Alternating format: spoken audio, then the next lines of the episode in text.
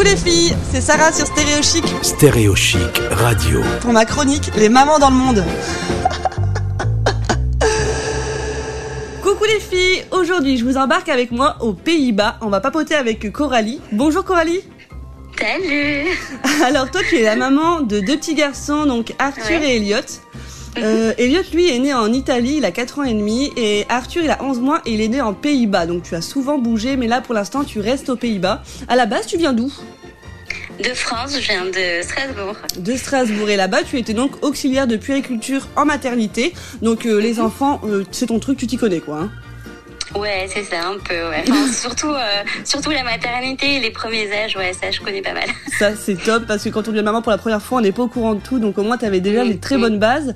Euh, on va parler un peu de, du postpartum, en fait, parce que bah, du coup, tu as vécu un accouchement en Italie, un aux Pays-Bas, et tu le connais vu que tu travaillais en France. Donc, Mhm. on disait qu'en Italie, ça, enfin, en Italie, ça se passe comment? Bah, en Italie, ça ressemble un peu en France, quoi. Tu es, t'es 3-4 jours à l'hôpital, et puis après, bah, tu sors, et puis tu fais ta petite vie. Alors, euh, il y, a, y a le principe des doulas, c'est une dame qui vient chez toi, qui vient t'aider avec, avec tout l'aspect du bébé. Euh, bon, moi, je, je l'ai pas vu.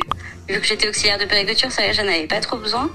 Mais euh, du coup, elles sont là pour t'aider pour l'allaitement, pour le change, pour toutes les questions que t'as.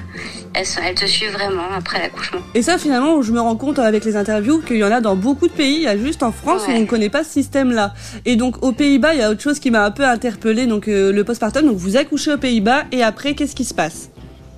Alors déjà, il y a 33% des femmes qui accouchent à la maison. Donc déjà, t'es à la maison, t'es tranquillo. Et après, sinon, il y a les maisons de naissance, ouais, il y a les hôpitaux. Et alors, en fait, euh, l'hôpital, euh, t'y vas, du coup, t'accouches. Et si t'es allé aux toilettes, si tout va bien, bah, deux heures ou quatre heures après, bah, tu rentres chez toi. Et ça, c'est juste dingue, dingue, dingue. Comme je le disais, nous, on peut rester à l'hôpital 3, 4, voire 5 jours. Moi, je suis restée 5 jours. Donc, me dire que sortir au bout de 2 à 4 heures, c'est c'est juste fou. Et donc, après, vous êtes quand même suivi?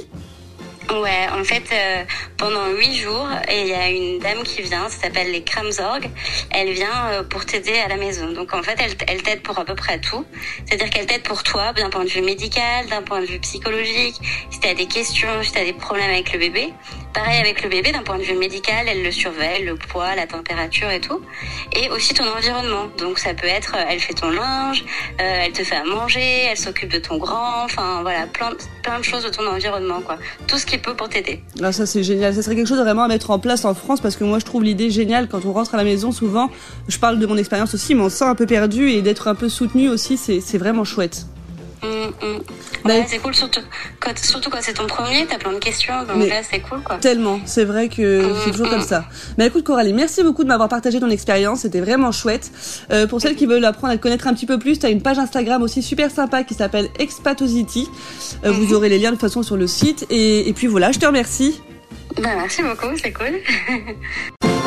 Retrouvez ce podcast sur stéréochic.fr. On se retrouve très vite sur Stéréo Chic ou sur mon Insta, Sarah-du-bas Baby Cléo. Bisous